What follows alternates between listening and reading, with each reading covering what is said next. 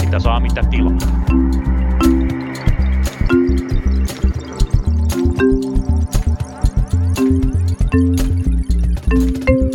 Neuvotteluhien tuoksuista huomenta sinulle Lauri ja tervetuloa Punakulmaan. Kiitos vaan ja huomenta huomenta. Samaten haluaisin toivottaa huomenta myös Ilkka Kaukorannalle. Tervetuloa Punakulmaan. No kiitos kutsusta. Kuten varmaan arvasittekin, niin tänään puhutaan hieman neuvotteluista, neuvottelemisesta ja riihestä.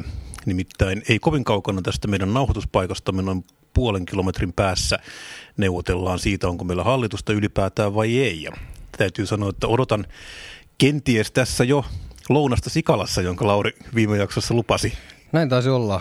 Taisimme lyödä vetoa siitä, siitä, että saadaanko me nähdä budjettiriihin seurauksena ovi live tällä kertaa vihreiden puoluekokouksen edustalla. Ja itse, itse löi vetoa sen puolesta, että tämä menee ihan sukkana läpi ja näin nyt ei näytä käyvän. Ei se sukkana, sukkana läpi mennyt, eli siellä tosiaan tällä hetkellä iso riita on vihreiden ja keskustan välillä lehtitietojen mukaan ilmastokysymyksistä, mutta varmaan siinä on pinnan alla sitten kaikenlaisia muitakin jännitteitä, joita tässä käydään läpi, että tässä ei pelkästään näistä ilmastokysymyksistä ole sinällään kysymys, vai mikä teidän näkökulmanne on? No ilmasto se nyt varmaan on, mikä siellä nyt käytännössä tai niin kuin substanssin tasolla hiertää, mutta, mutta emme tiedä, onko tässä tota, venymisessä nyt osin ehkä kyse myös siitä, että kun viimeksi veny, niin nyt on vähän niin kuin asetettu ennakkotapausta, että näiden kuuluukin venyä. Että jos kun lähtee kovasti murtaa sitä tabua, että nämä itse asiassa aikataulut ei olekaan mitään oikeita juttuja, niin, niin sitten sit ne ei enää sido samalla tavalla ja, ja on, neuvottelut voi lähteä venymään sitten pienemmästäkin syystä. Ei niin, että ilmasto olisi pikku juttu. Tärkeää se on. Joo, tärkeä asia ja kyllä tietysti tässä on poliittiset syyt taustalla. Taustalla on se vihreiden äh, ainakin kokema, heidän subjekti, subjektiivisesti kokema tappio kuntavaaleissa. Kyllä ja, se oli ihan objektiivinen no, tappio. Ja, jo, jo, toki näin, jo toki näin, mutta, mutta silti nyt on ta, niin kuin tarve näyttää, ensi viikonloppuna on puoluekokous, tarve näyttää, että ilmastoasioissa saadaan, saadaan uskottavia toimia eteenpäin ja, ja jos tällä kertaa sitten niin kuin se, se on muutamassa minuutissa asiantuntijoiden toimesta revitty riekaleeksi se hallituksen esittämä ilmastopaketti, niin sitä ei vihreät välttämättä pystyisi kuin helposti ainakaan sietämään. Joo, kyllä tämä on selkeästi vihreille ilmasto on totta kai tämmöinen poliittisesti ehkä heille painavin kysymys, ja tämä tavallaan kyllä tässä sitten näkyy, eli tästä, tästä väännetään, ja varsinkin sitten jos puhutaan, niin vastapuolella on keskusta, niin keskustan ja vihreiden ilmastonäkemykset saattaa olla jokseenkin hankalasti yhteensovitettavia ihan niin kuin substanssin tasolla. Mutta mut mennään tuohon vielä lähetyksen lopuksi tuohon ilmastoon, mutta mielestäni voisi ennen, en, ennen sitä käsitellä tätä budjettiritävää laajemmin, koska siinä on tietysti tarkoitus, tarkoitus keskustella siitä, että miten valtio rahansa ensi vuonna käyttää, mistä se ne hankkii. Ja Tätä varten meillä on studiossa ekonomisti kertomassa meille. Eli Ilkka Kaukoranta, mistä valtio saa rahaa ja mihin se kaikki menee? No yleisesti ottaen valtio saa rahansa veroista ja sitten sitä käytetään erinäköiseen julkiseen palveluun ja, ja äh, ihmisille maksettaviin etuuksiin. Ja nythän tässä, ehkä tällä vaalikaudella on vähän, vähän niin kuin se veropuoli jäänyt poliittisessa poliittisessa mielessä niin kuin pienempään, pienempään rooliin, että on niin kuin ajateltu, että rahat tulee työllisyystoimista. Ja näin se tavallaan voi ajatella, että jos, tai näin, näin tavallaan onkin, jos työllisyys nousee, niin silloin verotulojakin tulee lisää. Mutta mut nyt ehkä enemmän kuin aiemmissa hallituksen neuvotteluissa, ja nyt puhutaan sitten konkreettisesti niistä veroista, ja mi, millä, millä verolla sitä, sitä rahaa sitten kerätään. Hallitus on itselleen asettanut tavoitteen, että nyt pitää julkista taloutta vahvistava veroratkaisu tehdä, ja sen, sen sisältö on on myös nyt spekuloinnin kohteena. No spekuloidaan vähän. Mitä sieltä on tulossa? No on, tämä lähdevero on nyt yksi, mistä selvästi... Kerrotko vielä, mikä lähdevero on? Kyllä, joo, eli lähdevero oli tämmöinen erityisesti SDPn ja Vasemmistoliiton ajama, ajama vero, missä oli ajatuksena, että näitä toimijoita, jotka nykyisin ei maksa osinkoveroa. Kuten AY-liike. Kuten AY-liike ja, ja säätiöt, myös työnantajajärjestöt, toki yleishyödylliset ylipäätään, mutta myös, myös sijoitusrahastot, ulkomaalaiset sijoittajat. Niin että näin, nämä, jotka nykyään ei maksa, niin heille, heille sitten tulisi tämmöinen 5 prosentin lähdevero. Ja, ja tämä oli, oli viime keväänä todettu, että tämä on nyt yksi asia, mitä jatkoselvitellään. Silloin jo linjattiin, että yleisyödylliset jätetään ulkopuolelle. Ilmeisesti erityisesti RKP halusi säätiöt säästää. Mutta tämä on ollut nyt yksi, mistä on väännetty, mutta nyt näyttää, että sitten vääntö on kääntynyt ehkä sitten enemmän, enemmän tämän arvonnousuveron tai maasta muuttoveron tai maasta poistumisveron suuntaan, millä nimellä sitten kutsuu. Siis onko tämä, tämä maasta poistumisvero sitä sosialismiksi kutsuttua liikehdintää, mistä Twitterissä olemme saaneet lukea. Mistä siinä on kyse? Just näin. Sitä on verrattu Twitterissä äh, tota, Berliinin muuriin, millä pidetään, pidetään sitten tota, tota, vero, vero, veroahne valtio pitää ihmiset väkisin maan rajojen sisäpuolella. Siitä siinä ei ole kyse, vaan, vaan ideana on se, että, että tämmöisiin niin verosyistä tapahtuviin muuttoihin puututtaisiin sillä tapaa, että jos on – on Suomessa asuessa sitten sijoitusten arvo paljon noussut ja muuttaa ulkomaille ja siellä myy, niin, niin sitten Suomi verottaisi sitä Suomessa tapahtunutta arvonnousua sen ulkomaille muuton jälkeenkin. Tällaisia on monessa maassa käytössä ja, ja Suomeenkin tätä on nyt ehdotettu. Siis minkälaisia sosialistimaita nyt on niin kuin esimerkiksi, missä tätä on käytössä? No se on ollut siellä pahamaineisessa Saksassa, missä toki oli myös se muuri, mutta myös esimerkiksi Yhdysvalloissa ja, ja Tanskassa, Norjassa, Englannissa, aika monessa maassa. Mutta Sveitsissä oikein... ei ole, eikä Ruotsissa ei myöskään ihan samanlaista. Tässä täytyy myös muistaa huonekalukeisari Toivo Sukaria, joka kertaalleen kyllästyttyä suomalaiseen verotukseen ja byrokratiaan muutti ulkomaille ja hän suuntasi Belgiaan mikä oli mun mielestäni mahtava valinta maana, joka tosiaan veroaste on kutakuinkin suomalainen ja byrokratia löytyy vähintäänkin kaksi kertaa enemmän kuin täällä. Ja useammalla kielellä. Kyllä, sitä saa neljällä kielellä. Mutta miten tämmöinen maastapoistumisvero ihan käytännössä niin kuin toteutettaisiin? Miten se, tuleeko verokarhulta lappu sitten muuttaisi ulkomaille, että rahat tänne vai? No se tarkoitus olisi, että, että se vero sitten perittäisiin siinä kohtaa, kun sitä – omaisuutta myy tai, tai antaa perinnöksi tai lahjaksi. Että et ei, et se vero ei realisoituisi maasta muuttohetkellä. Että ei ole, lentokentällä ei olisi vero, verokarhu vastassa, vaan Tämä on semmoinen itse asiassa kiinnostava kysymys. Mä oon joskus miettinyt sitä, että mitä varten yritysverotus ei toimi sitten ihan tällä tavalla, että meillä tosiaan ei veroteta yrityksiä sillä tavalla, että tulosta verotetaan siinä kohtaa, kun se tulosta jaetaan sitten niin kuin omistajille, vaan se sitten verotetaan vuosittain niin kuin siinä yhtiön taseesta.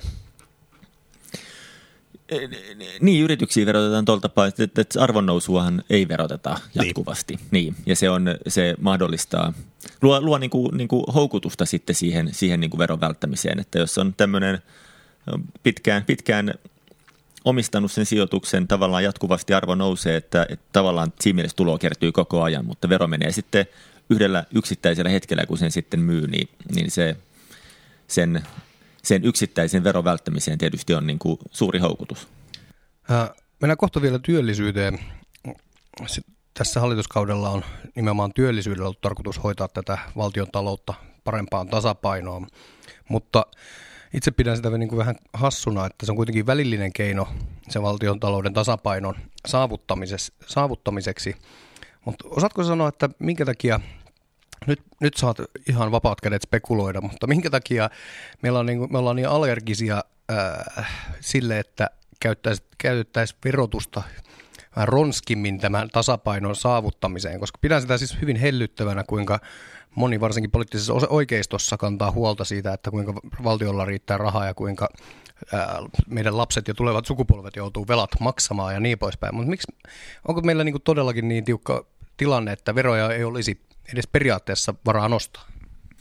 No, tässä on myös tämä poliittinen suhdanne niin kuin heilunut. Että se, silloin pari vaalikautta sitten Kataisen ja Urpilaisen hallituksen aikana, niin silloinhan tehtiin veronkorotuksia paljon, tehtiin monella, monella miljardilla niitä ja samaan aikaan menoja leikattiin yhtä paljon. Et silloin oli tämä 50-50-sääntö ja nimenomaan se oli menot ja verot, millä sitä julkista taloutta tasapainotettiin. Silloin oli, oli huoli kestävyysvajeesta ja oli, oli huoli siitä, että tämä finanssikriisin aiheuttama, aiheuttama pudotus on, on niin kuin pysyvä olotila ja sitä lähdettiin korjaamaan tuon tyyppisen sopeutuksella.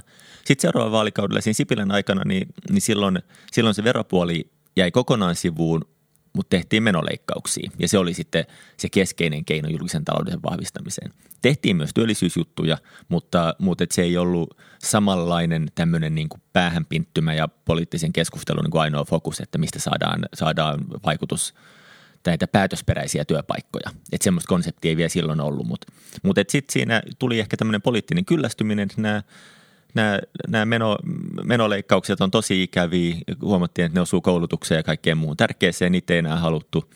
Veronkorotuksetkin, niin ei nekään ollut kovin, kovin suuressa huudossa. Niin sitten keksittiin, no työllisyystoimet on sitten tämmöinen niin kuin se helppo vaihtoehto. Vältetään nämä ikävät leikkaukset, ikävät, ikävät veronkorotukset. Ja nyt sitä on vähän aikaa tahkottu ja, ja kyllä tässä on aika selväksi tullut, että eihän se työllisyystoimi nyt olekaan semmoinen niin kuin helppo taikanappi, vaan, vaan on itse asiassa aika, aika niin kuin vaikeita asioita, jos, jos sillä yrittää julkistaloutta vahvistaa. Ja aika usein käytännössä puhuttu sosiaaliturvaleikkauksista ja, ja sitäkin on tietysti tällä vaalikaudella tehty, on lisäpäiviä päiviä lakkautettu ja se on vähän tämmöinen niin kuin tavallaan ehkä niin kuin yltiöoptimistia poliittiselle puolelle, että, että – voidaan, voidaan leikkaukset korvata sitten työllisyystoimilla, mutta sitten ne olikin, olikin sosiaaliturvaleikkauksia, millä korvataan ne leikkaukset, jolloin ne ei nyt päästy puusta pitkälle. Aivan, ja tässä nyt viittaa erityisesti ansiosidonnaisen leikkaamiseen, mistä on, mistä on muun muassa puhuttu. Ja panin vaan merkille sen, että kun tuossa vielä viime talvena oli hyvin niin kuin vahva epävarmuus talouden, talouden yllä, että miten tästä koronasuosta noustaan, niin varsinkin Etelärannan suunnalta tuli toistuvasti esiin, että nyt on ainoa riitti tästä tiestä tai tilanteesta ulos leikata sosiaaliturvaa, porrastaa tai leikata ansiosidonnaista, että saadaan lisää ihmisiä työmarkkinoille. Että siellä ihmiset notkuu, notkuu vaan ruhtinaalisilla tuilla. Ja nyt kun kesän jälkeen on käynyt ilmi, että me ollaankin lähestulkoon niin kuin tämmöisen turboahdetun nousukauden kynnyksellä, niin ja puhutaan työvoimapulasta, niin silti se levy ei ole muuttunut mihinkään. Me tarvitaan silti leikkauksia ansiosidonnaiseen. Mistä tämä sun mielestä kertoo? No mun mielestä se on sinänsä ihan johdonmukaista. Kyllä sosiaaliturvaleikkauksia pystyy johdonmukaisesti aina esittämään ja niitä pystyy myös vastustamaan aina johdonmukaisesti. Ja sitten tämä keskustelu toistuu vuodesta toiseen vähän suhdannetilanteen mukaan, niin argumentit voi vähän, vähän joustaa, mutta – Paljonko me sitten tiedetään tämmöisten sosiaaliturvaleikkausten ja tavallaan näihin, näihin etuuksiin kohdistuvista uudistuksista, niiden niin kuin tehokkuudesta noin työllisyystoimina? Kyllä me sitä tiedetään, että on, vaikutuksia on, on niin kuin havaittu tutkimuksissa, mutta ei se mittaluokka nyt ihan niin kuin järisyttävän iso ole, että jos sitä yrittäisi tätä julkisen talouden kestävyysvajetta sosiaaliturvaleikkauksilla tot, niin kuin korjata, niin, niin kyllä siinä pitää se nyt varmaan työttömyysturva ainakin kokonaan lakkauttaa ja voi olla, että sen jälkeen pitää, pitäisi muitakin asioita miettiä. Että se on niin kuin selvää, että siinä tulee, tulee niin kuin rajat kyllä niin kuin inhimillisen tai sosiaalisen kestävyyden kannalta vastaan aika nopeasti. Joo, mä olin hirveän itse asiassa tavallaan tyytyväinen siitä, että pari viikkoa sitten Suomen Kuvalehdessä kokoomuksen Kai Mykkänen kertoi siitä, että minkälaisia on kokoomuksen talouspoliittiset askeleet. Hän ihan suoraan sanoi, että he haluavat veroleikkauksia keskiluokalle ja nämä rahoitetaan leikkaamalla sosiaaliturvasta. Ja tästä täytyy sanoa, että tässä niin hirvittävältä kuin se kenties ehkä kuulostaakin, niin tässä ei ainakaan oltu ollenkaan epärehellisiä. Tätä haluttiin ja sitten sanottiin ihan suoraan mitä halutaan ja sitten äänestäjät päättää mitä vaaleissa tilataan. Just näin, että se on ihan, ihan johdonmukainen ajatus, että tuloeroja voi, voi kasvattaa ja, ja siitä, siitä osa hyötyy. Ja se on mm. se, että jotkut puolueet ajaa sellaista agendaa, niin se on mielestäni on niin kuin rehellisyyttä. Mutta siinä samassa lausunnossaan oli, että, että ei, eihän siinä siis kokoomus menoleikkauksia ollut, ollut ajamassa, vaan oli menokevennyksiä. Niin se on ihan eri asia. Apua, hei, mikä on menokevennyksen ja menoleikkauksen? No sitä vähän sitten kevennetään sitä työttömyysturvan tasoa ja, ja sitten se, se... Ei sitä leikata, vaan sitä kevennetään. Niin, niin, niin. vähän ketterämmäksi tehdään. Sitten siinä, siinä kepeästi ponnistaa sitten työnhakuun aktiivisemmin, kun on, on, on kevennetty sitä lompakkoa. no niin, kukapa raskasta lompakkoa haluaisi kantaa. Aivan. No mutta tosiaan jos puhutaan näistä rakenteellisista uudistuksista sosiaaliturvaan, niin totta kai tämä työttömyysturvan tason säätely tai sen niin kuin parametrien muuttaminen on yksi, mutta onko meillä jotain muita ruuveja, mistä me voidaan kääntää, kun puhutaan työllisyydestä? No, me ollaan pidetty esillä, että kun kyse on nyt osaavan työvoiman pulasta, mistä, mistä yritykset tuntuu valittavan tai valittavatkin ja, ja on, on niin vaikeuksia löytää hyviä työntekijöitä, sopivia työntekijöitä, niin, niin se, että satsataan sitten osaamiseen, koulutetaan ly, ly, lyhyillä koulutuksilla, pätevyyskoulutuksilla voidaan, voidaan niin kuin työttömiä koulia sellaiseen kuntoon, että, että he sitten vastaavat niitä yritysten tarpeita. Työperäinen maahanmuutto on toinen keino, missä voi prosesseja nopeuttamalla sitten helpottaa sitä, sitä työvoiman saatavuutta. Et kyllä sitä ratkaisuja on, mutta ne on sitten, ne ei ole ehkä julkisen talouden näkökulmasta ihan samanlaisia kuin, kuin tämmöiset menoleikkaukset. Hmm. Entäpä tarveharkinta? No, maahanmuuton tarveharkintaa me ollaan pidetty kyllä, kyllä tarpeellisena osana. Että se on Taitaa olla kaikissa... vielä, mistä tar- tarveharkinnassa on tarkalleen kyse? Just näin, eli tarveharkinta on, on malli, missä, missä kolmansista maista tulevaa, tulevaa työperäistä maahanmuuttoa. Niin, Mikä on niin muuten kolmas maa? Kolmas maa on EUn ulkopuolinen maa. Että jos EUn ulkopuolelta haluaa, haluaa tuoda palkata työntekijöitä, niin, niin sitä, sitä työtä pitää ensin jollain tapaa yrittää tarjota Suomessa, Suomessa jo oleville työttömille – et ellei kyseessä, kyseessä ole sitten työvoimapula-ala. Tämä, tämä järjestely nyt koskee tällä hetkellä, tällä hetkellä vaan, vaan näitä oikeastaan duunari, duunariammatteja, niitä, missä ei ole työvoimapulaa. Mut, et jotain tämän tyyppisiä malleja on käytössä ymmärtääkseni Euroopan maista kaikissa, paitsi Ruotsissa. Et se on ihan, ihan niin kuin normiosa tätä, tätä niin kuin maahanmuuton kokonaisuutta. Ja sen, sen niin kuin työperäisen maahanmuuton nopeuttamisen kannalta niin paljon olennaisempaa olisi saada sitä – siitä prosessia kuntoon, että se päätöksenteko syntyisi nopeammin. Että se tarveharkinta on semmoinen niin kuin, tavallaan niin konkreettinen pala, mitä on poliitikkojen helppo siirrellä, mutta, mutta että sen niin kuin todellinen vaikutus sitten siihen työllisyyteen ei kyllä olisi, olisi niin hyvä kuin mitä uskotaan. Mutta siis eikö tänne teknisesti ottaen voi tuoda niin kuin tästä EUn 500 miljoonan asukkaan puulista kenet tahansa duuniin ää, milloin tahansa? Joo, joo, just näin, että se tarveharkinta koskee vain EUn ulkopuolisia, jolloin se on niin kuin, tavallaan aika siinäkin mielessä on oikeastaan aika pieni se vaikutus, että kyllä sitä, sitä tuli, tulijoita nyt EUn, EUn sisältäkin löytyy. Ehkä se on enemmän tämmöinen symbolinen asia jossain määrin, että se on, öö, on tosiaan tämmöinen kon- konkreettinen palikka, mihin muutoksia esittämällä voi, voi niin kuin signaloida sitä, että nyt haluan, haluan lisätä työperäistä maahanmuuttoa. Ja toisaalta sen puolustamisessa ja se olemassaolossa on myös, myös vähän semmoista niin kuin symboliikkaa, että se on – konkreettinen osoitus, että kyllä tässä halutaan pitää, pitää suomalaisten työttömien puolta. Tuossa Lauri vähän mainitsi jo suhdanteista ja hän käytti ilmaisua, että olemme tällaisen turbaahdetun noususuhdanteen juurella. Tota, miltä se nyt ekonomistille näyttää? Onko todella näin? Tilannehan on siis sillä lailla kummallinen, että meillä on tosiaan ollut juuri, tai on edelleenkin maailmanlaajuinen pandemia, kulkutauti riehuu, talouden näkymät ovat jokseenkin epävarmoja, mutta yhtä kaikki indikaattorit näyttää siltä, että meillä on noususuhdanne. Miten tämä on mahdollista? No onhan tämä nyt hämmentävää. Sitä, ei sitä, siis ihan perustelusti pelättiin, kun korona alkoi, että tämä on – tulee, tulee niin kuin todella syvä ja pitkä kuoppa. Ja tässä me nyt ollaan, on, on vieläkin rajoitukset päällä ja, ja niin kuin palveluala, mitkä ei saa, saa toimia normaalisti. Ja meillä on työllisyys palautunut jo koronaa edeltävälle tasolle tai, tai sen yli. Ja tilauskirjat täynnä ja työvoimapulaa pulaa, vaikka edelleen on siis aloja, missä, missä on, on niin tosi paljon vajaat kapasiteettia. Et, et on, on se jännä.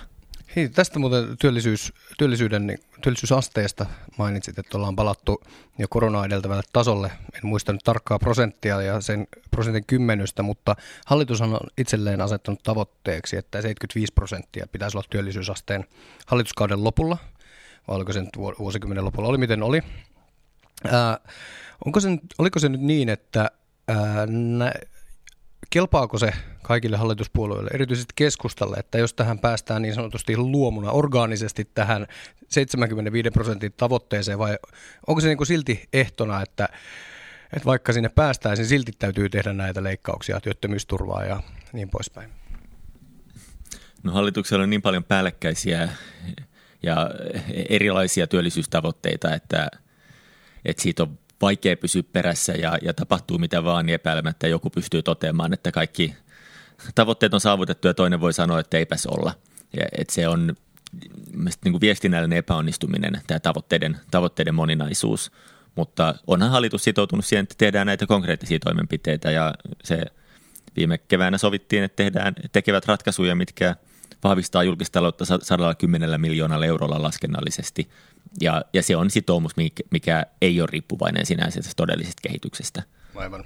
Onko sieltä, siitä odotettavissa päätöksiä nyt budjettiriihessä? Mitä, mikä on veikkauksesi? Kyllä se nyt näyttää, että siihen liittyen ei ehkä tule tässä kohtaa mitään. Että vaan, vaan se lykätään sitten ehkä sitten ensi kevään, kevään kehysriiheen. alun perinhan sille, tai viime keväänä oli asetettu tavoite aikataulu tälle, että se on vaalikauden loppuun mennessä. Eli, eli siinä mielessä ei niin kuin mun mielestä ollut odotettavissakaan, että nyt vielä tässä kohtaa tulisi. Eli se ehkä voisi selittää sen, minkä takia tällä hetkellä budjettiriihessä tapellaan nyt tästä ilmastopolitiikan kokonaisuudesta. Pitäisikö meidän kiinnittää huomioon seuraavaksi siihen?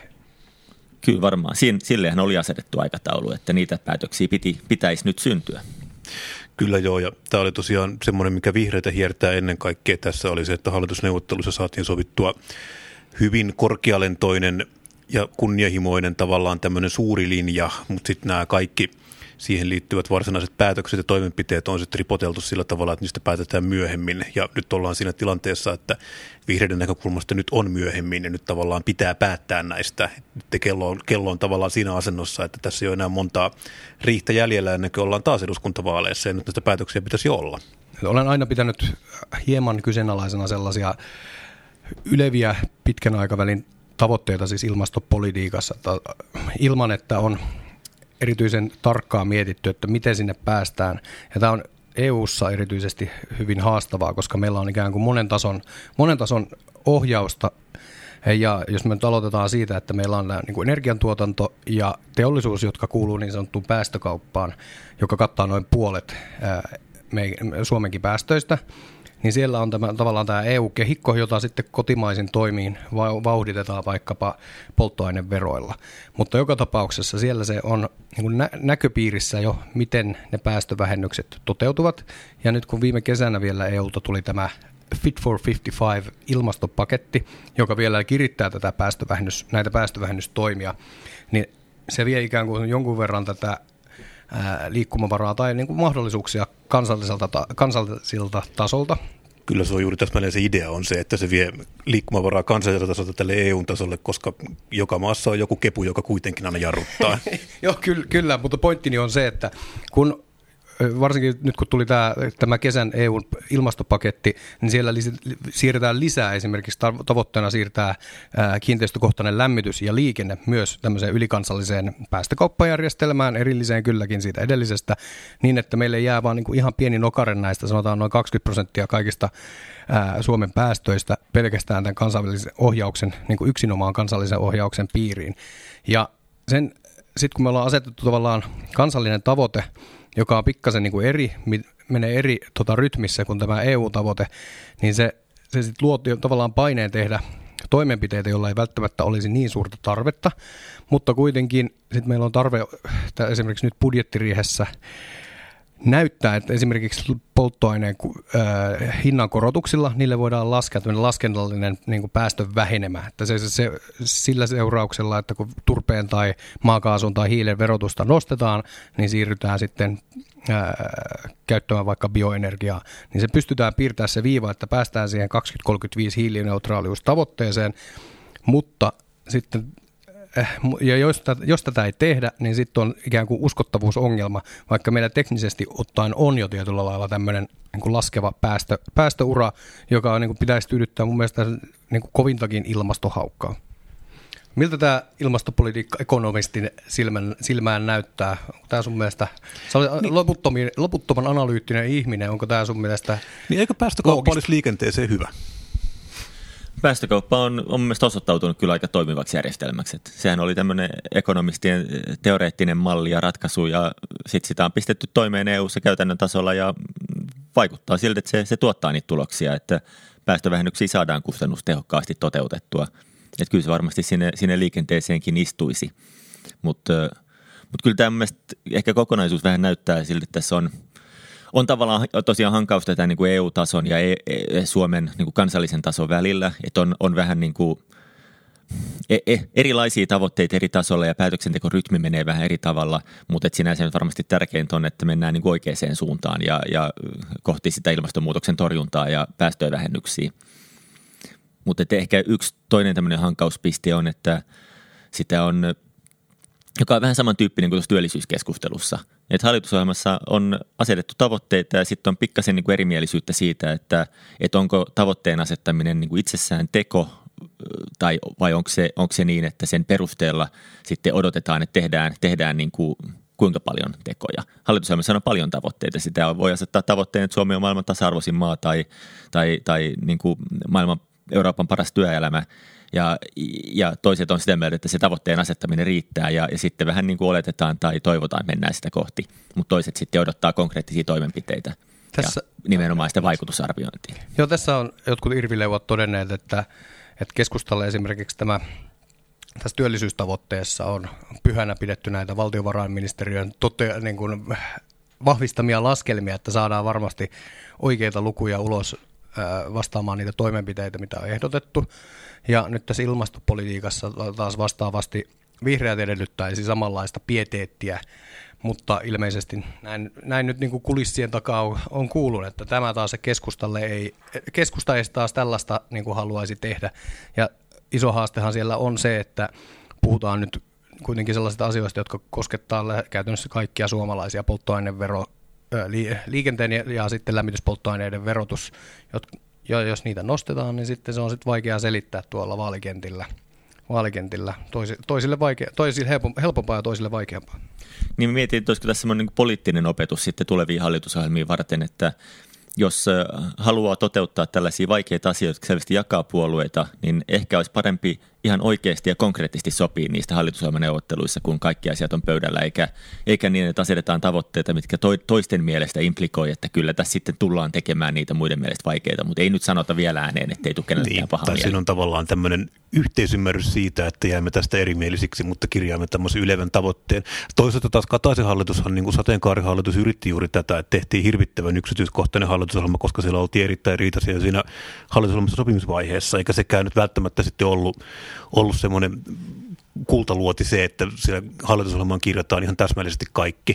Mä jäin tästä miettimään ehkä sitä, että asia, mitä mä oon pitkään miettinyt muutenkin, että oliko, onko tässä enemmänkin kyse siitä, että tämmöinen enemmistöhallituksien aika sinällään on niin kuin tullut vähän tiensä päähän, että meillä on hirveän vaikea rakentaa semmoista koalitiota, joka, jolla on yli puolet eduskunnan paikoista ja joka pystyy rakentamaan jonkunlaisen ohjelman, jonka takana seistä kaikki. Et pidätkö tässä ihan suoraan vaan todeta, että mennään vähemmistöhallituksiin? En mä tiedä, meneekö se yhtään helpommaksi silloin, että se, sit, sit ruvetaan vääntämään hallituksen lisäksi myös eduskunnan sisällä sit niistä Kyllä, asioista. joka ainoa päätös on tavallaan neuvottelupäätös. Niin, mutta se on ihan totta, että ei se, ei se yksityiskohtaiset kirjaukset hallitusohjelmasta todellakaan ole kultaluoti. Mä muistan, muistan kyllä kritisoineeni aiempia hallituksia siitä, että onpas tyhmää, että tämäkin asia on lyöty lukkoon siellä etukäteen. Kyllä, ja muistaakseni Sipilän hallitus esimerkiksi kirjasi hallitusohjelmaansa, että ahkeruudessa tehdään virkamies hyvä, mikä on sentään kustannusneutraali toimenpide. Mutta... Minkähän ministeriön virkamiesten vahvistamia Mä, tota, toimenpiteitä tämän taustalla? Eiköhän tämä mennyt maa- ja metsätalousministeriöön sitten. Mennään vielä vähän hallitus hallituksen budjettineuvotteluihin ja niiden spekuloimiseen. Mitä Ilkka Kaukoranta luulet, että tapahtuu? Tämähän on tämmöinen tietokilpailukysymys, koska siinä kohtaa, kun yleisö kuulee tämän podcastin, niin he todennäköisesti jo tietävät, mutta katsotaan, miten meidän käy. Mä luulen, että sopu syntyy ja mä toivon, että se syntyy ennen viikonloppua. Ja mä luulen, että kaikki tulevat ulos neuvotteluista ja toteavat, että ovat saaneet omat tavoitteensa tässä läpi ja, ja sitten, sitten tiedotustilaisuuden jälkeen vähän, vähän sitten älyvät toisiaan, että noin muut itse asiassa ei saanut, että ne oli ihan hölmiä. Sä oot Ilkka vetänyt SAKssa meillä tätä budjettiriihin vaikuttamista ja, ja haluatko nyt toistaa, mitkä ovat SAKn keskeiset viestit, nyt kun, nyt kun tällainen torvi tähän on eteen tuotu? Keskeiset viestit on, että, että missään nimessä ei, ei ole nyt tota, ei ole syytä niihin kehyksiin palata. Täytyy välttää sellaisia leikkauksia, jotka syventää koronan sosiaalisia äh, vaurioita. Tarvitaan panostuksia osaamiseen, jolla helpotetaan työvoimapulaa. Ja äh, tässä tilanteessa on järkevää tehdä semmoista julkista taloutta vahvistavaa veropolitiikkaa. Mitä se ihan käytännössä tarkoittaa?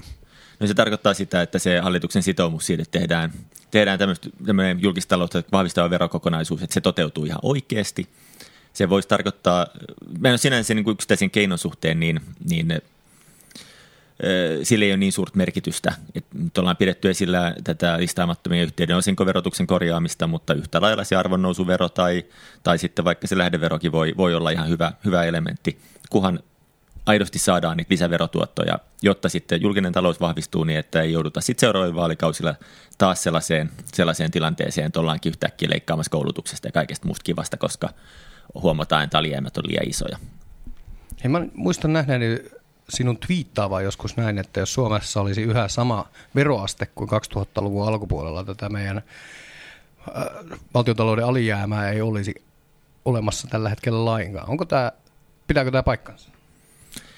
No pitää paikkansa, että mä oon näin twiitannut. En, ei, en tiedä, ootko, ootko sitä twiittiä nähnyt. mutta, ja, joo, ja siis yhtä lailla, jos Suomessa olisi Tanskan veroaste, niin meillä ei olisi julkisen talouden kestävyysvajetta ollenkaan.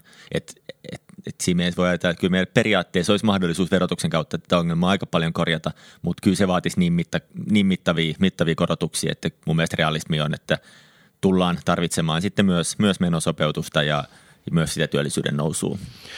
Joo, mä joskus sen näin, aika ei ole nyt. Joskus näin semmoisen kaavio, missä oli tosiaan niin kuin merkattuna viimeisen 25 vuoden aikaa niin kuin tämä tavallaan reaalinen veroaste ja sitten reaalinen veroaste korjattuna eläkemenoilla. Ja se oli itse asiassa aika kuvaava siis siitä, että miten itse asiassa reaaliveroaste on Suomessa laskenut niin kuin lehmä häntä tai jos otetaan pois nämä eläkemaksut, mutta sitten taas eläkemaksut nousee niin paljon joka vuosi, ja tämä on tavallaan tämmöinen, mihinkä mikään hallitus ei sinällään voi suoraan vaikuttaa, niin ollaan siinä tilanteessa, että verorasitus sinällään kyllä nousee maltillisesti ihan automaattisesti.